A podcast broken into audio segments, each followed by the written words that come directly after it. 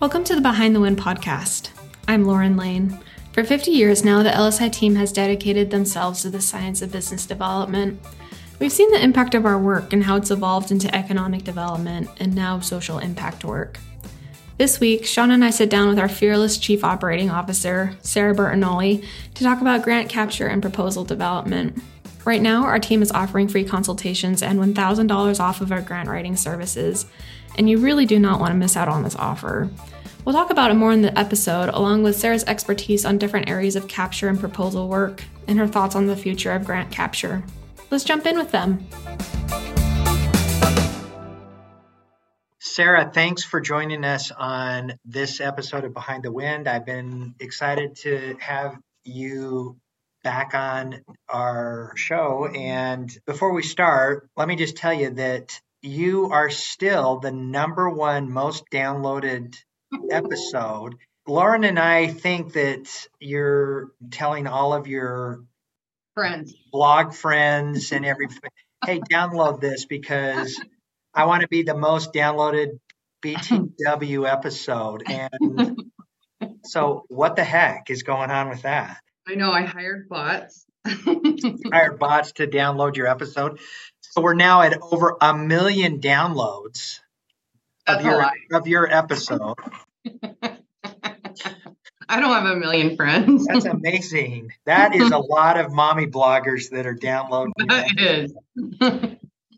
well, thanks for doing this. And what we want to discuss is our grant capture and proposal services. So much of our work in grant capture and proposal have changed over the last couple of years, really. And I mean, even last year, just our overall approach to grant capture and grant proposals have radically changed and and we've seen this spike in activity for both grant capture and grant proposals. So let me talk about something that annoys me first and get your take on it. Everyone talks about this discipline as grant writing. I don't know where that came up, came from, but it was, I think this somebody started shortening grant proposal writing to grant writing. It's not grant writing.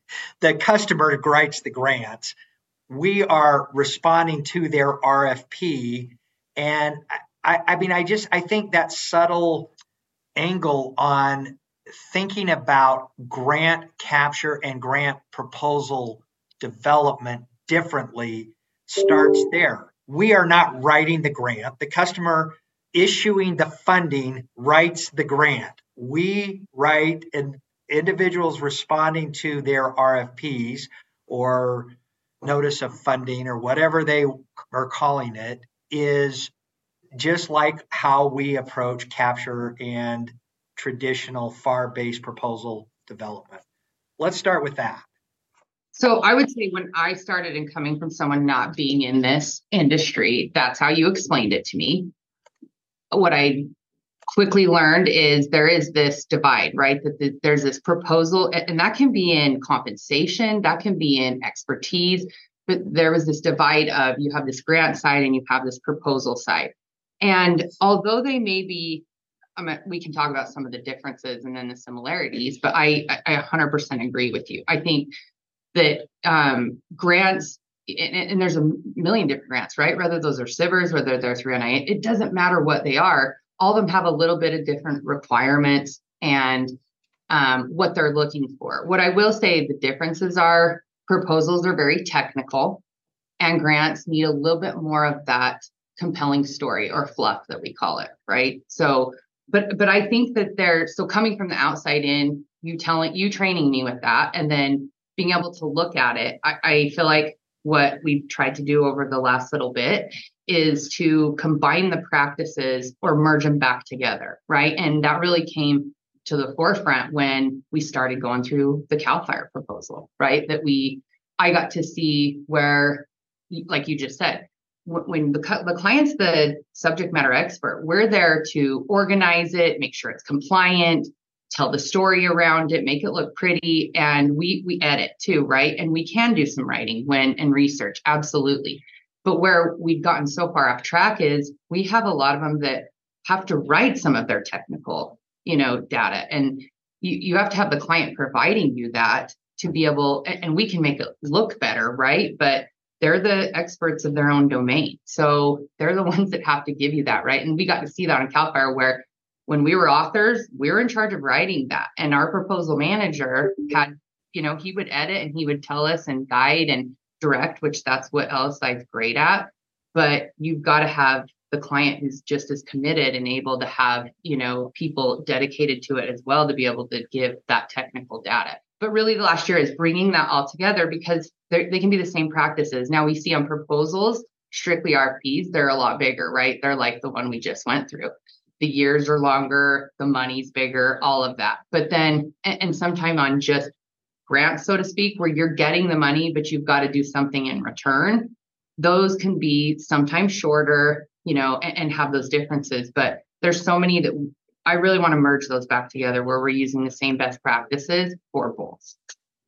I love that. I recently had Alan Belichico at the end of this huge three whatever it is 300 million dollar proposal that we developed and and submitted and have since won while this was still fresh in his mind i wanted alan to talk about his approach and strategy and then we really focused on color teams and we're going to talk about that tied to grant proposal development because i think it's key a key element missing in most processes around responding to grant RFPs. You and I both, I think, agree that there is no one better than Alan Belichico and what he does. I think he's the most talented proposal manager I've ever had the opportunity to work with, and maybe the most talented proposal manager in the in the country right now. His work is at such a high level hands down. And a lot of his templates that he used are what we've incorporated right? And he's been he's been great in we we had some of these bigger grants right? Because and, and, here's where the funding's changed. And, and you you've talked about that a lot along the way that some of these IIJA grants or Inflation Reduction Act uh, grants that are coming out they want more technical. So and also the more technical ones want some more of the compelling story so the industry's already moving that they're merging that so Alan is for sure the GOAT. And we have, he has looked at big ones for us and given us feedback because he really does like to stay more on the technical proposal side. But I mean, my goal and with, you know, our uh, VP of grants and writing is we want people that are hybrids or what we call back to, I guess, normal, right? Is that they can do both of them. And we want to train them to do both of them because that there has been that segregation what happened in the last two years, specifically? I mean, we saw a lot of the Fed Civ organizations going down this path for some time, trying to streamline acquisition for both commodities and services. But what has happened in the last two years over Build Back Better, IIJA, and if anyone listening needs the history of either Build Back Better or IIJA, there's a lot of uh, prior episodes that you can search under the Behind the Win and get those get the history. We're not going to go deep into this on this episode, but there was such urgency by the these organizations driven by the Congress to obligate these funds this, in the case of the IIJA, 1.6 trillion dollars got pushed to mostly the Fed Civ organizations. Each of these organizations then had a lot of pressure by the Congress to obligate these funds. So there was this idea of how do we think out of the box on acquisition? And there's been some other things that have come out since then, as you talked about the inflation reduction, chips, the Department of Commerce has issued a lot of one-off recovery type projects similar to similar to the IIJA funding. But what we found is that a lot of these organizations thinking out of the box, there's no box. I mean, it's they are so far gone. And I really believe that this is germane to our business. The future of acquisition, the future of capture and proposal for any federal opportunity it's not going to go back to FAR based contracting. We're never going to do another 10,000 page proposal. Never. I just don't, I do not see that in the next 20 years. So I think you're going to see more and more of these organizations saying, oh, this 30 page simple format is the way to, to do this, especially if we're receiving 100 proposals that we have to go through. So I, I think that what is happening with this grant format is crossing over on both sides. That a lot of these organizations that have historically contracted under FAR based contracting are abandoning that. They're saying we need simplified, but we still need a, a technical volume, even if it's 30 pages. I mean, we're going to need a t- you know 20 page, 10 page technical section of the the proposal to determine do you have the capability to provide this commodity or service. And then conversely, I see a lot of the traditional academia, foundations, you know, these organizations that issue grants are are adopting some of the more in-depth requirements, proposal development requirements in their process as well. So I see it really has changed our business in the last 2 years. I agree. And I think when you say how the funding was appropriated, that was what was so new. And, and we have some compassion for them because it was a mess for a bit. It was like someone telling you you won the lotto and what are you going to do with $50 billion, right? Or a trillion dollars. So, and you could tell that in the, you know, funding opportunities that were released. We, it, we would see sections where again why you want to hire lsi because we're used to this is breaking that out is yes. we would see sections where they're asking the same thing in three different sections or we need to make sure that we say x y and z you need to include this they didn't ask this and many people don't know that as part of this process there's this um, timeline that this short timeline you get to ask questions right and that's where we're great at too is asking the clarifying questions we can break that funding opportunity or RFP down to make it into a sensible doc that our clients can actually understand. And then we ask clarifying questions so that there isn't this ambiguity out there.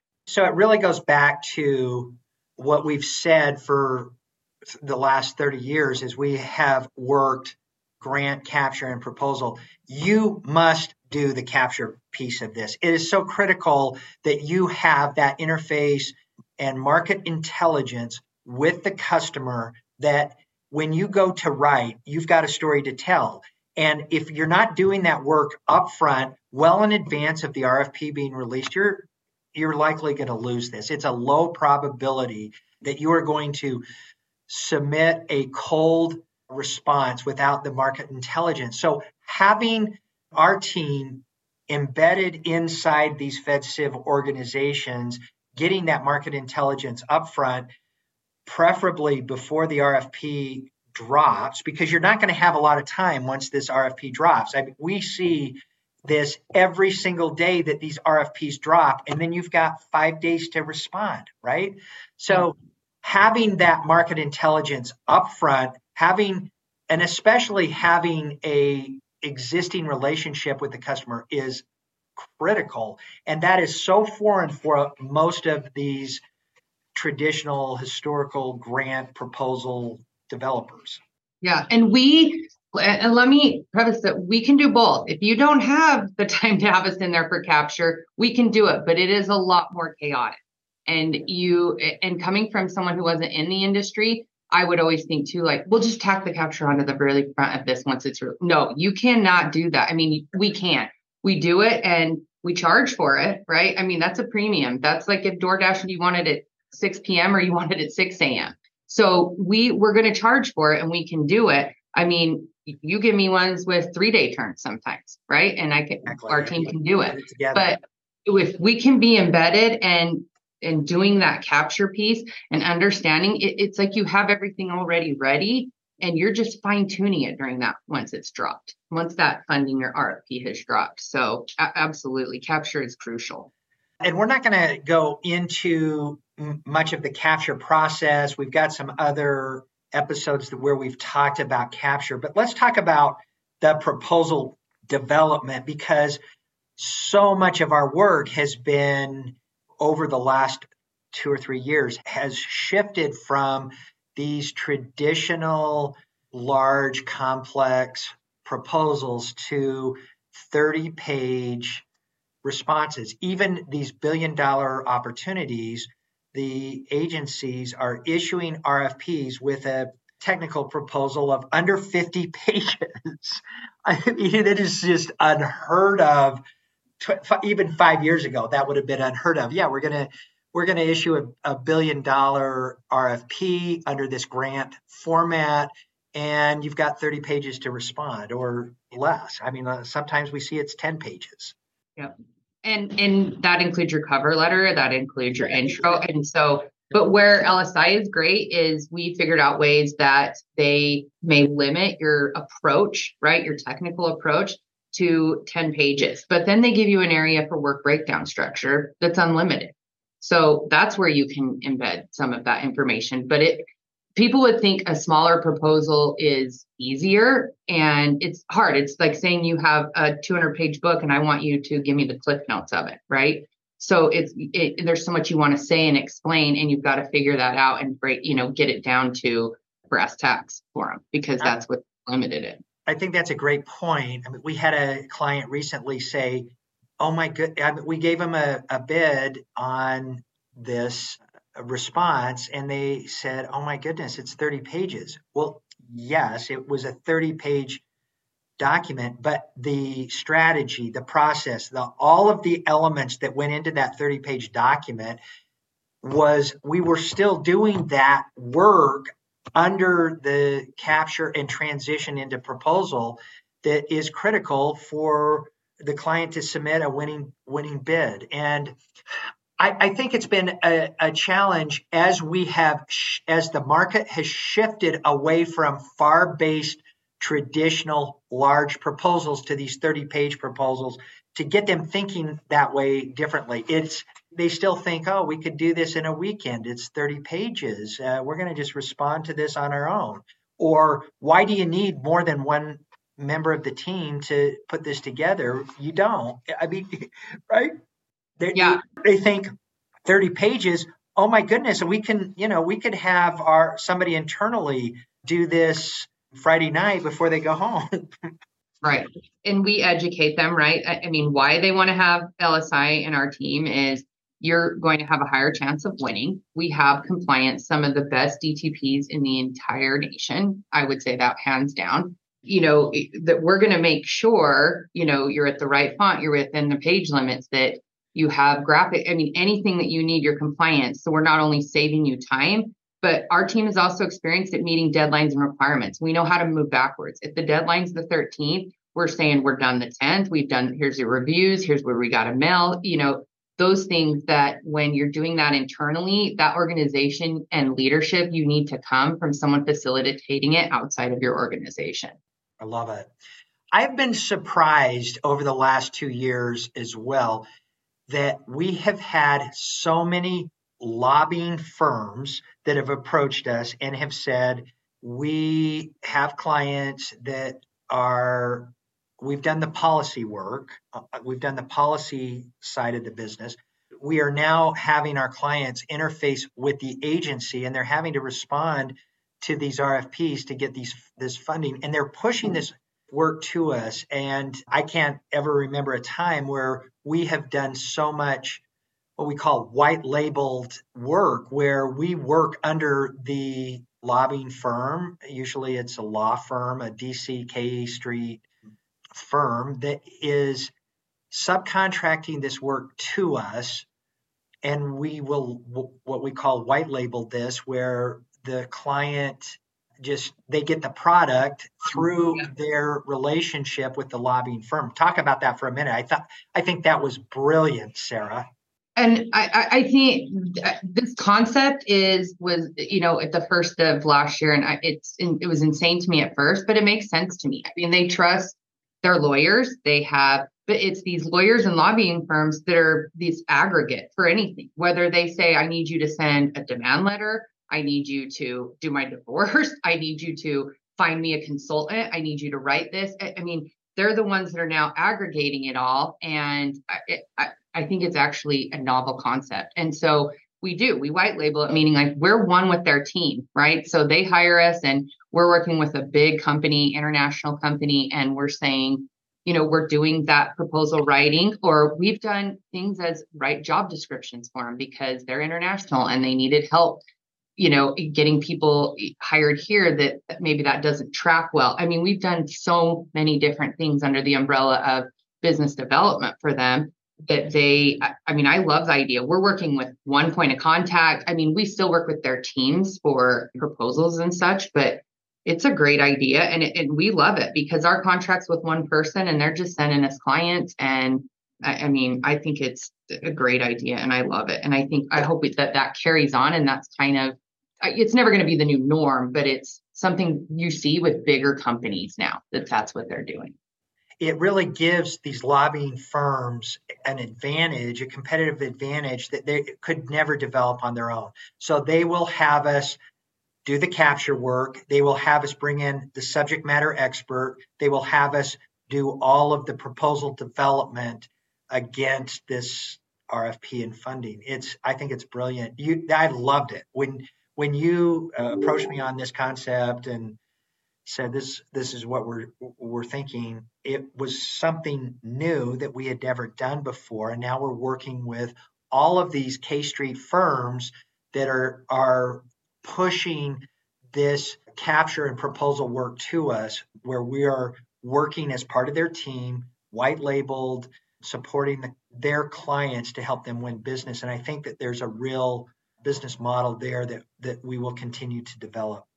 I love it. And I what I love about these firms too is they have no problem lawyers and lobbyists mind you saying this isn't in our wheelhouse, but we're going to find like we'll get you and bringing us in and whoever else, you know, to do the things that they do not, it, it isn't, they're not an expert at. And so I love that they are willing to partner and do this. Okay. So once we have worked all of the capture, have built this story, we've done the interface with the customer. What typically are you looking at in responding to, to these?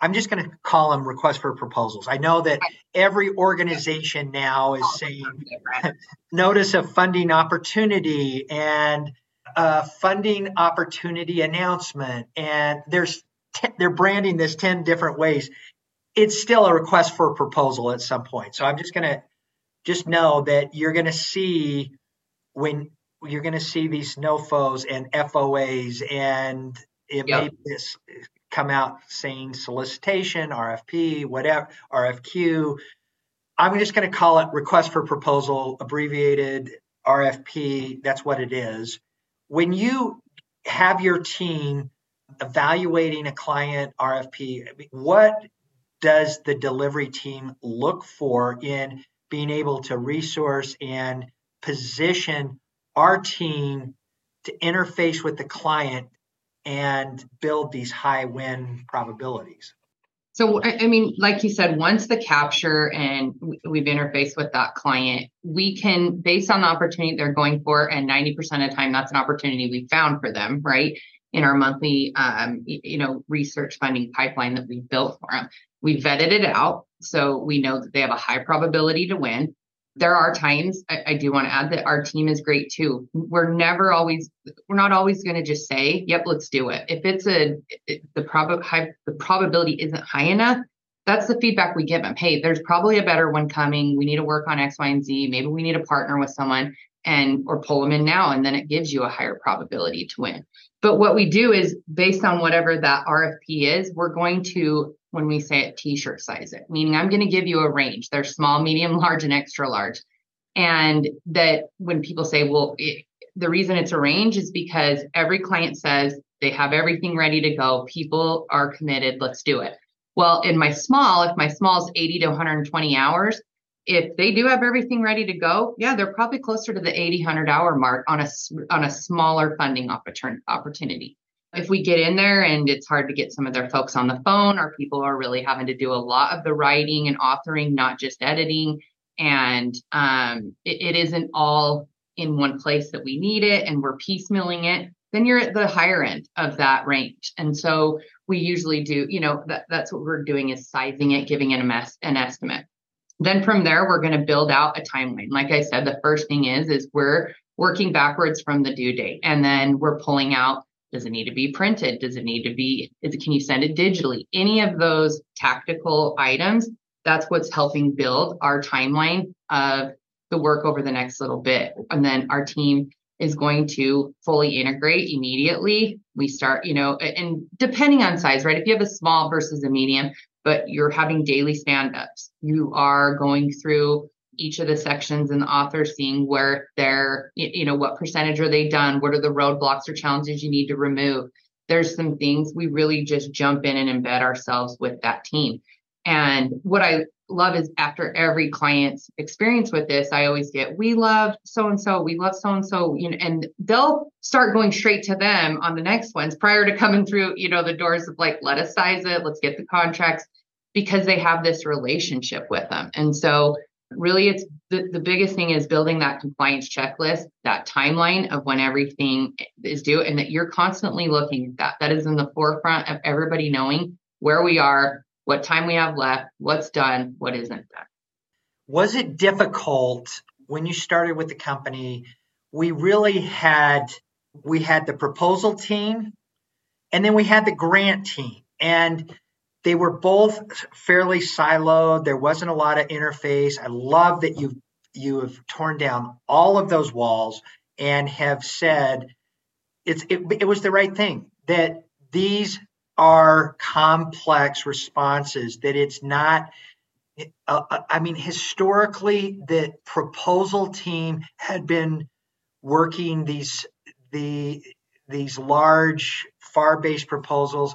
The grant team had been working small, thirty to fifty thousand. I mean, a hundred, hundred, two hundred thousand dollar grant. That was a big grant five years ago now we've got these the grant team, which, like I said, is now there's really a blurred demarcation between the two organizations because you brought them together so brilliantly.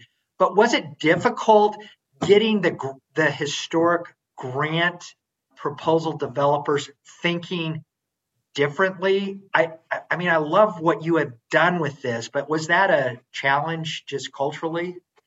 So I think it is because you have they're very different. I can see in just when we interview the folks we've hired, the people we've worked with, there is that delineation. But where I feel like I sold it to them is they were selling themselves short, not giving themselves the credit that you know to just like, well, I'm just a grant writer, or I'm just you know, no, what do you mean just a grant writer? They're the same things. You have different requirements, layouts, compliance, whatever that is on any kind of funding opportunity. If you can do you know, some of these really hard and you know, SBIR ones can they're insane with the kind of the technical the technical yeah. response is intense. That that you can do that. It's just the changing of how we approach the client, so to speak, right? Because when you are working with more municipalities and and it's nothing bad that they can be maybe slower moving and and they don't have the key personnel they need so you are supplementing a lot of that where when you're with a client who who has that technical data and the professionals around it and such. So really it's just their mm-hmm. mindset and how they approach it and that they want to see the same kind of templates and artifacts and check-ins. But yeah I, I, think once we sold it to them that way right that it's that you can do both. And now we want this cross training and we want to support it and you know because even like you said the industry they make sure it's proposed they, they they're calling it different when all reality, a request for proposal is a request for proposal. Right, exactly. Conversely, was it hard taking some of these grizzled proposal managers and proposal writers into this realm of, okay, you're going to do these grants? Because they thought about grant capture and proposal differently all of these years as well. Which was more difficult, the bringing the bringing the far base proposal right. managers and writers over, or bringing the the traditional grant capture and proposal developers into this new mindset? Definitely the grant into the proposal mindset. Proposal, they're they're they have that confidence with them that they think they can do anything you need them to do, right? And and, and I've seen it. We you know on some of our firms we just talked about the lobbyist firms and such that we've brought someone in a proposal arena for the last 30 years over and is kind of doing that more economic development and stuff that you see in the grant area. And it, he's had a great transition. I mean the growing pains were nil and he is doing a great job at it. So and, and i laugh because i think the second i get off here i'm my, my grants team's gonna you know um, kick me in the head but the, and it isn't it's nothing with them. It's that they i really feel like they they didn't it, it was their confidence and and that they needed to be given the credit. They can do both. You know what i mean? That they can do it. They're winning these billion dollar proposals and and funding opportunities that are exponentially greater than anything that they had done previously. And it's it's fun to see that. And then conversely having the traditional FAR-based team proposal team come and approach an RFP for a grant that you know is a billion dollars. I, I think it's in the end it's it's about telling the right story in a limited lim- in a limited real estate that it's it's just thinking about it differently. But they did it. I mean, they did seven hundred million dollars this summer, right? Awesome. And but I would say, obviously, eh, also conversely, that it was client education too, because some of ours that tip bigger companies, they think, you know, well, do you know anything about energy? And I would say right to their face, I don't know. I don't need to know the intricacies of your energy. I can write this and do this, and you feed me that information, you know, and it's back to being a project manager or business analyst. They don't need to be the SME in whatever they're doing. It's a print, it's a structure, it's a process, it's procedure and it, of bringing it all together i don't need to understand what a carbon and carbon plus but you know all of that means so. but you have been brilliant bringing in the right subject matter experts to ensure that we are positioning our clients to win. I, I mean, it's this concept of we're going to tell a great story and we need to have the credibility behind that story. And you, it's just it's been amazing sarah. I love what you're doing. Thank you. And i think it's just being open to that i don't have to find the all of the people or you know we we bring in a proposal manager he's like hey i got a buddy that did windmills or i've got this and and they write too. And it's being open to those connections coming from all over the place. You recently I asked you to, to participate in this large proposal that we just completed at the end of last year. We we started early and then compressed. I mean, things changed as they always do, and and I think that's part of this business is being flexible enough to adjust, which you're amazing at, at doing that, juggling everything. And but I I said to you, I think it'll be good for you to be in the middle of this large organic proposal that we did at the end of last year, $300 million, and won, which you were a big part of that with Alan, who was just amazing. But what I thought was funny or uh, interesting is you said, "Okay, Alan, I'm going to bring you in. I want you to talk with our this big grant capture and proposal team about what we just did." So you had this training uh, a few weeks ago talk about what some of the things that Alan provided to this team that and guidance that he gave this large grant capture and proposal team that you w- were memorable and that you think we should share with our our clients? First i think you created a monster. You did tell me you need to be embedded in this and now i don't think there'll be one that i'm not embedded in. Stop. you know what i mean but it's because it, and it was great because those who teach sometimes don't do. So we do this for everyone else. And when you take it internally and it's something for yourselves that's where you sometimes will you know cut corners and such. And so I, I can't wait to hear the one with alan because i said listen sean you, you do you do whatever you want. And sean and i are just bystanders in this right in our whole team. You yep. take it. But so we have and, and Alan, I, I couldn't have him attend the training. because he's you know working 500 hours this month but he um, along the way so i would say over the last six months like i've told you he has given us feedback on these larger type grants that our teams you know have done and he'll take it and really decompose it and break it down and have those comments he's given us so much knowledge and just his expertise. And so what I tried to take, like I said, was the templates that he uses. It I want us to be consistent, right? Eh, our folks have autonomy to run these projects or these engagements, but I also want our clients to get used to seeing the it, it, when they do multiple grants with us, right? We have some last year that did 15 that they're seeing the same. Their teams are used to us too. It's fluid.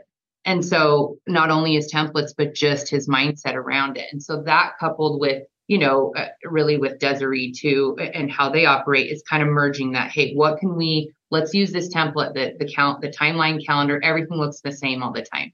Let's make sure we're using budget templates that start to have. If they don't give them, some will give them to you, and you have to just plug in the numbers, right? But there's some that we have to create that. There's some program development we have to do. If they don't tell you the positions, they say, "Here's what we want."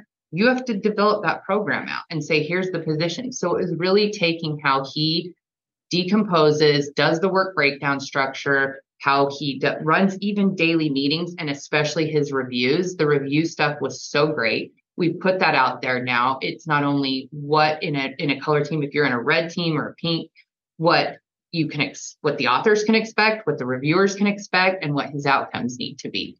And it's just the efficiency of how he runs that day to day through through that 30 day 45 day process on those proposals. When we acquired shipley in the early 2000s i mean one of the things that i had envisioned we would have with that shipley acquisition was this training capability where we would go in and, and work with clients and train them on how you respond, how you develop winning proposals. And it really was the it, really was the reason that we acquired Shipley uh, all those years ago. What I love about what you're doing it, with these clients is a lot of times we have this training in tandem with the actual opportunity. You've got a team in there working with the client hand in hand, showing them how to do this, helping them through this process. And what we found is that, I mean, we, have got clients now that we've done in the last two years, we've done 30, 50 pro, uh, grant proposals for. And having that training up front, I think, is critical. If anyone is looking at responding to these large grant funding opportunities, I think it's there's a real opportunity to have our team come in, be embedded with the client team and provide that framework on how the best practices and how you do this. Yep. And we the training part, you know, people I think would say is why would you train them because then you're putting yourself out of business? Absolutely not. If oh. you know something's coming, and that's what we do again in our pipeline research that we offer, is hey, we know it's coming out in April. Let us come in in February. Let us sit down with your team, and we're going to do a mock one. We're going to show you everything that they can expect because it, like you said when it's a 30 day turn and they have no clue and we we will we've done it we'll educate them at the same time and but ideally it's nice to be able to go in and train them and show them that this is what it looks like and and our team is great and we do so much training with the states you know on the programs that we run. We they have us train their small businesses on how to if they don't have the money or the budget we'll give them trainings on how you know here's our approach obviously 10,000 foot level of how we attack these types of requests for proposal so that's a great point. So much of our work is pursuing grant funding through some government entity, meaning a state, a municipality will contract with us to either work with a private or nonprofit entity or a university or capture that funding for the government entity. And there's a little different chemistry i've i've noticed working with a government entity versus a commercial entity. Talk about the two interfacing with those two different customer sets. Absolutely. I would say we have, um, we do a lot of things that are outside what you would consider your, the norm or outside of the job. I, I, hate saying the job description because my job is to do whatever we need to do to help people win. So it, it whatever that is. So if it, but we do a lot more of that when it comes to the municipalities and, and things like that, right? And, and I don't know that that's because, and I don't want to say the funding's not coming out of their pocket, right? But it, it's it, the funding is, is an aggregate or a whole. Where with our commercial folks, I mean, they've got they know the hours, they know they want to see the notes, they know what you're working on. I mean, and it's very regimented in their use. They're a little bit better about you know, when we say authoring or, you know, giving them that homework assignment and it's coming back, you know, and, and neither's, neither one's good nor bad, right? I, I mean, we can work with both, but there's definitely that difference that, you know, that we can see. I am so impressed with what you're doing, so different than our historical engagements around capture and proposal development I love that for you know a hundred thousand dollars of ca- capture and proposal development, we might be winning a billion or more dollars of funding. I just the the return on investment today for these high profile, high funded grants is just so different than it we've ever seen in the last in my career, the last 30 years I've been doing this.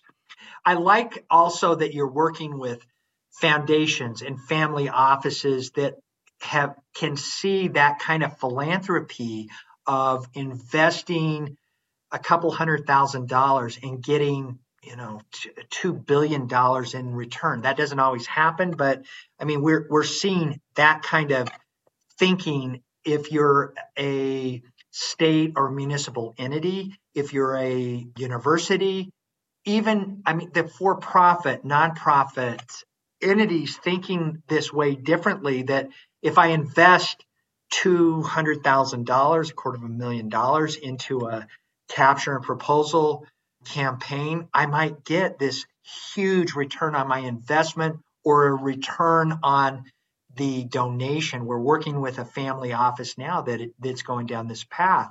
I mean, talk about that kind of impact that we're having on our work. It's amazing. Yeah, I think, I, I, mean, the nonprofits and family offices that we work with, I mean, I love their causes. I love that they're giving back, so to speak, right? And they sometimes just need that structure or governance around it because, you know, when someone thinks of it as like giving back, oh, I'm going to give, and this is not to deter what you know, a scholarship or something would mean. That's great too. But if you've got this sum of money, you know, that you can give it to a bunch of different areas, you know what I mean? But the return on investment, I, I mean, we have the cost analysis that our team breaks down with each client. The fact you don't have to hire this, these staffs full time, like you said, you're going to spend 100 grand with proposal capture development with us in a year. Well, that's one salary in today's industry, right? That, but you get all of our whole entire Rolodex of subject matter experts. You get all of our team that's working for you for that cost, right? That's doing strategy. Um, we've sat on, you know, at the end of last year, we sat on clients' recaps of the year and their strategy calls for the next year, you know? So you get a lot more. The cost analysis and ROI are, there's no Yep. The, the impact that we're having on this return on investment or impact for this type of philanthropy. I mean, I've never seen anything like this in my life. And I like that. I, I love this philanthropy. I always have. I mean, we have done a lot of this kind of work over the years and, and have seen for a little investment the huge return that you get through working business development. And most foundations, family offices, state and municipal entities, they don't think that way, right? They don't think about, oh my goodness, if I invested a million dollars in a capture and proposal campaign, I could get billions of dollars in return. And not only just their ROI, but it's that without those kind of philanthropy offices, they're very scrutinized and rightfully so in this day and age. So, with someone like us doing your program execution and helping you with that, we have all the reporting, right? We've got everything compliance wise, but we're just, eh, we're also, you're legit. I mean, you're having to answer and you've got the metrics and like you said, the ROI to back up what that investment was. And to be highly scrutinized, you've got to do business. Your business model needs to change a little bit. So, and that's where we can come in and help. Love it. As we wrap this up, Sarah, this is a, I mean, we're we've put a bow on the top of this package and and have taken a new angle and marketed this differently. It's the same stuff we've been doing for the last 50 years right. of, our, of our business. I mean, we started doing this in 1972. We're just calling it something different. But I mean, it is such this concept within proposal development and capture too. I don't want to leave out the capture. I think it's a, an important part of the consulting that we do, but it's such it's growing rapidly. The interest, the as I said, the this broad scope of client base that we now have that spans federal, state, municipal, nonprofit, universities, for profit entities. I mean, it is every one of our clients are saying, how do we capture this grant funding, which is trillions of dollars every year? What do you see is going to happen over the next few years in this? I mean, it's just it's such a huge part of our business now, and I think it's going to continue to grow. Agreed. And I think nomenclature, approach, strategy, that can all change and evolve as the years go on. But like you said, the principles and the process are the same. It's still the baseline. It that is, you know what I mean? That's what the the pillars or the building blocks are. And so eh, I think that it evolves. And so over the next few years, we'll see what we've seen recent, you know, over the last two years is larger amounts of money that's being appropriated. And I think we're going to continue to see it pushed down to the agencies or the states that it's typically been handled at the federal level. So I think we're going to, I just see us a lot being partnering with those, you know, with businesses, with municipalities to educate them and to help ease those growing pains that they see. But I don't see it slowing down. I don't care what people say. It doesn't matter the administration that's in, right? There's there's money and it's to help folks grow and find opportunity and they need to partake of it. And I think a lot of the organizations, DOD, FedCiv, they have seen the value of working their acquisition for both commodities and services through a grant process. I, that's I, I just it's not not going to go away. I mean, they're going to continue down this path indefinitely, which I'm excited about. So if you're a if you are a state, federal, municipal, nonprofit, university, for profit just it will link to all of this in our show notes but reach out to us and and we'll help you build a pipeline. We'll help you build a capture strategy and capture plan and then do the proposals for you where for not a lot of money you can have a huge return.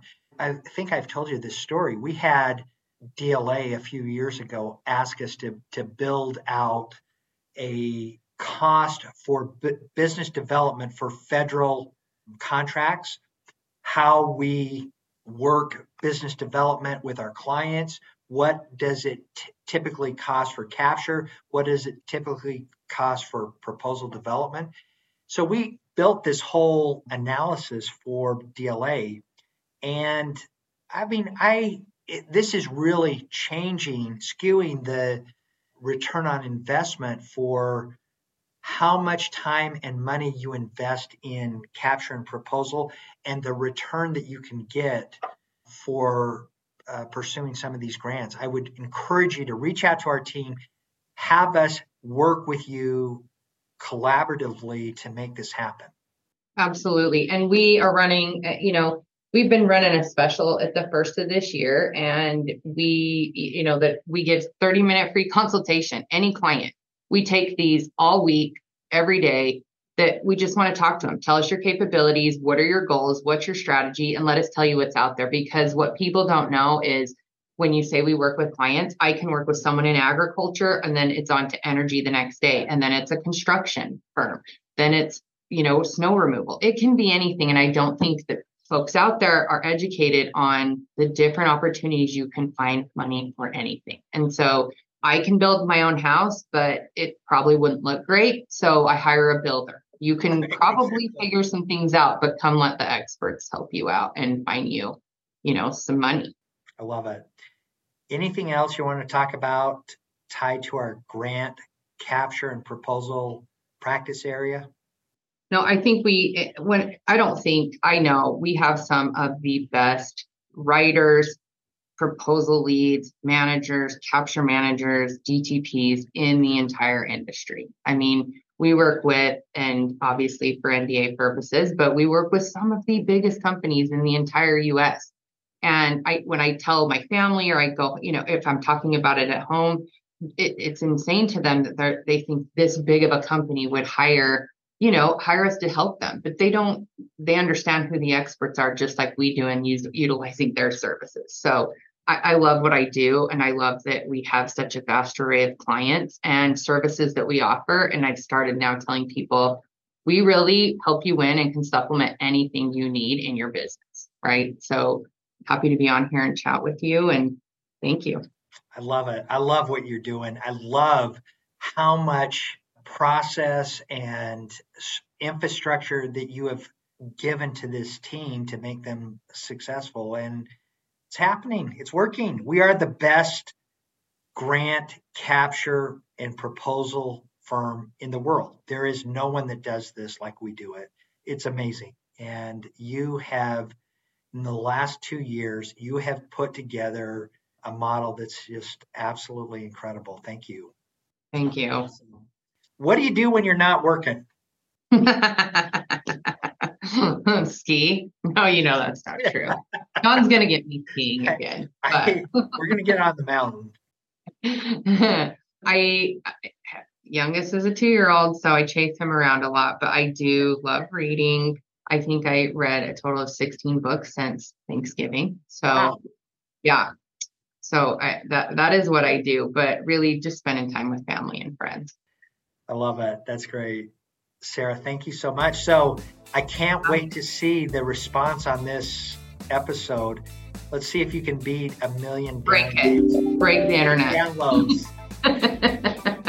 That's your objective: a million downloads on this episode. I'm getting the thoughts going as soon as we're off. Love it. Thanks. Thank so much.